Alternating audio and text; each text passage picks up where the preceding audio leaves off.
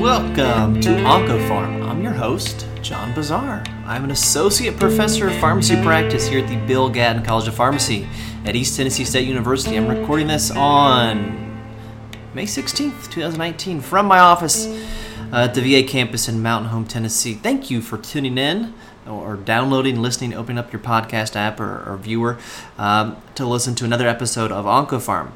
Today, we're going to run through some of the many May uh, FDA approvals, uh, kind of new approvals for old ish drugs um, that all kind of have a theme here in that. Um, uh, these approvals raise some questions of, of really what to do in, in, in, their respective patient populations and really leave us wanting a little bit more, unfortunately. So, before I get into that, just remember that in the United States, uh, the FDA, Food and Drug Administration, when they approve a medication, think of it as this we are saying this drug or combination of drugs for these this approval indication second line liver cancer whatever it may be you know may have some benefit to at least one person. They're not necessarily thinking this is what should be done in this setting. It's not an endorsement. It's not thinking of how people may try to use the drug off label or anything like that or some of the unintended consequences of a drug carrying an FDA approval uh, to get an FDA approval, usually the drug company has to submit, uh, the, the, the, manufacturer, pharmaceutical company has to submit some added data from a clinical trial to warrant the approval. And we'll see that kind of theme that these are, um, you know, industry sponsored studies. So let's start going back to May 2nd. Uh, ivosidenib was approved for AML with an IDH1 mutation in patients not fit for intensive chemo or above the age of 70 or 75 or older. This was a study of, just guess how many people. You guessed too high probably. There's 28 patients. Uh, the majority of them, almost 80%, had either therapy related AML or myelodysplastic related changes uh, with AML. The complete response plus complete response with hematologic um, or incomplete hematologic recovery. Um, again, that would be we don't see AML uh, but their white count doesn't recover an ANC above, say, 1500 platelets above 50, I think, or maybe it's an ANC of 1000. Is 12 of the 28 patients. That's a 43% complete response or complete response with incomplete hematologic recovery. So, pretty low response rate.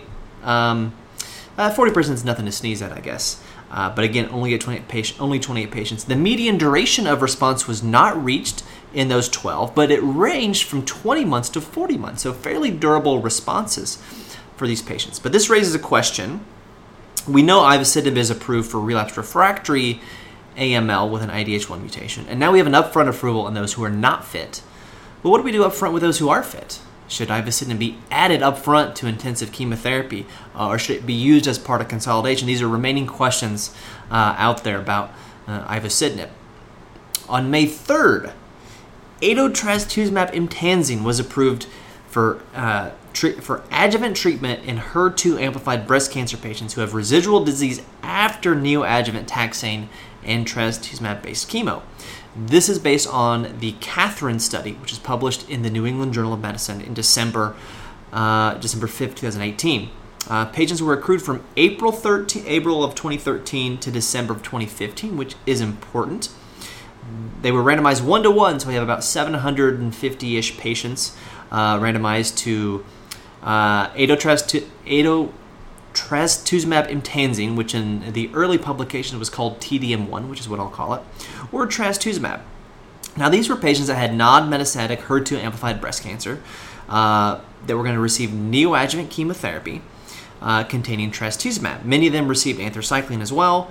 Uh, 80% of these neoadjuvant regimens included trastuzumab by itself, with or without chemo and 18% received neoadjuvant trastuzumab with pertuzumab. And that's an important because that means less than 1 in 5 got the neoadjuvant HER2 targeted regimen that we would use today. Uh, and they were given 14 cycles of either TDM1 or trastuzumab uh, in the adjuvant setting after surgery for those who had residual disease. So that's 42 weeks. You add in the neoadjuvant chemo, you're talking about a year of probably uh, HER2 targeted therapy. Uh, the primary endpoint was three year invasive disease free survival, which was higher in the TDM1 group, 88.3% versus 77%, and the overall survival was not significant. Uh, so that's you know uh, you know a 10% absolute uh, benefit as far as invasive disease free survival. And once the disease comes back, we probably would consider incurative. So it seems like a reasonable surrogate endpoint, although overall survival was not improved. Uh, but the questions this raises is what does this mean for the patients today who would be receiving neoadjuvant trastuzumab and pertuzumab? Uh, do you still see that same benefit if you used um, adjuvant adotrastuzumab? What about if you just use um, adjuvant trastuzumab, pertuzumab plus a different chemotherapy agent? As opposed to, so say, instead of an anthracycline based treatment, you use a fluorouracil based treatment in the adjuvant setting.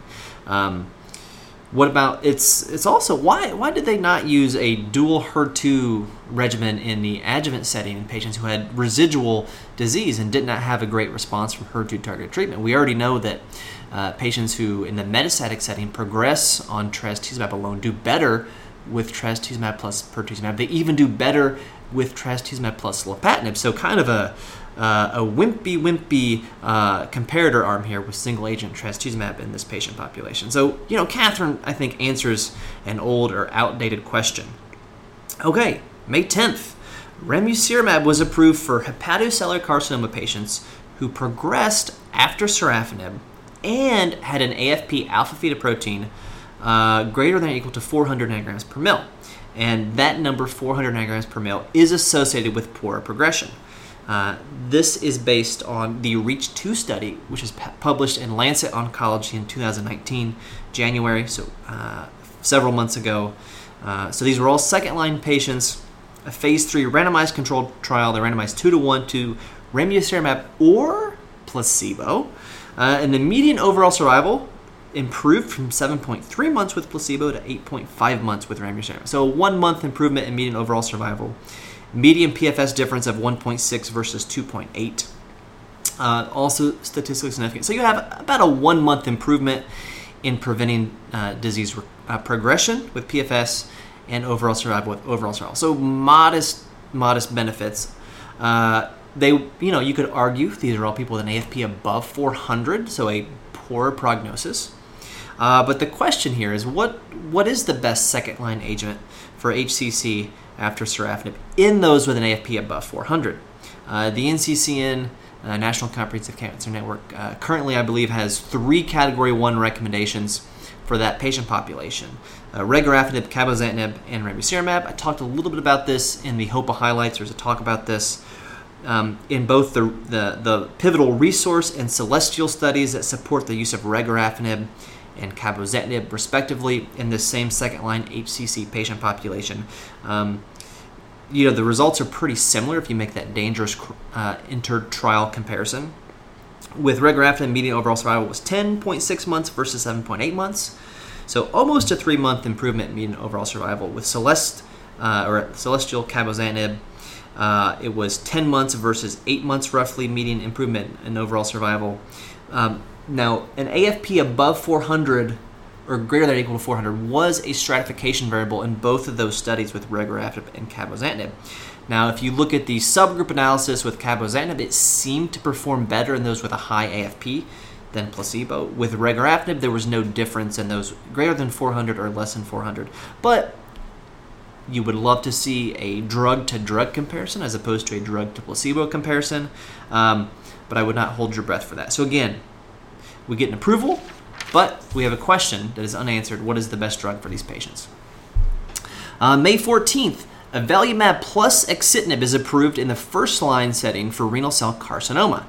Uh, you can go back and listen to our uh, our pod from February called Axitinib's Bid Weekend um, because uh, this was published basically the same time in the New England Journal of Medicine as another study uh, where pembrolizumab was added to axitinib. So now we've got the question is uh, in the first line setting, if you're using immunotherapy plus a TKI, which is the better partner for axitinib, pembrolizumab or avelumab? And then on May 15th, just uh, the other day, venetoclax plus obinutuzumab was approved in the first line setting for the treatment of chronic lymphocytic leukemia or small lymphocytic lymphoma, a disease we call CLL slash SLL. This is based on the CLL 14 trial, uh, which I could not see the full published results from yet, uh, 432 patients enrolled in the study randomized to venetoclax obinutuzumab or chlorambucil obinutuzumab. And I'll mention these were patients who were had medical conditions that you know kind of frail or not fit, basically patients who would not have been candidates for FCR. Of course, nowadays we probably wouldn't even consider FCR in most patients with CLL. We just use uh, ibrutinib. Um, the, there was a large improvement in progression-free survival with the, venetoclax arm compared, compared to chlorambucil hazard ratio of 0.033, so a 67% improvement in the risk of progression or death. Uh, that 95% confidence interval is 22 to 51%, or 0.22 to 0.51. So pretty pretty large benefit. Overall response rate 85 to 71% favoring venetoclax. Um, so the question that's raised from this is how much worse is this than than ibrutinib? Because everyone everyone's really uh, impressed with what we see with the results from a ibrutinib. Now, of course, there might be some patients because of atrial fibrillation or whatever reason just cannot tolerate a ibrutinib or might not be candidates, uh, and then might benefit from venetoclax and CD20 targeted therapy. Um, and if you want to sound really smart, just complain uh, on Twitter or in the office or wherever about why are we comparing uh, CLL regimens to chlorambucil uh, because everyone's made that complaint and uh, you know it hasn't changed anything. Uh, and it's really surprising that if you complain about stuff on the internet, um, you would think that that would cause some positive change in the world, but it doesn't. It doesn't seem to.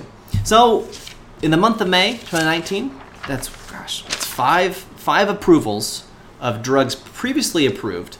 Um, so you might start seeing this. Uh, these are um, there's a combination of, of approvals here based on already published indications that patients or providers may have already adopted uh, versus um, some unpublished stuff. Where we're just maybe uh, if you're if you're like me uh, you're just learning about uh, some of this stuff based on the FDA approval which serves at least for the podcast as a good prompt to talk about these issues. Uh, coming up uh, in, in later episodes we've got some landmarks of OncoPharm, uh, getting back to some of our landmark clinical trials to go through, and of course, whatever else pops up in this ever evolving and fast moving field of oncology pharmacy. You can follow me on Twitter at PharmDeepNip, follow the podcast at OncoPharmPod on Twitter, as well as on Insta. Um, find us in the iTunes store, give us a nice five star rating, give us a good review, uh, tell us what you would like to hear more about on the podcast, uh, or communicate directly with me on social media. Uh, yeah, that's it for that's it for this week. And until I talk to you or hear from you again, remember, doses matter.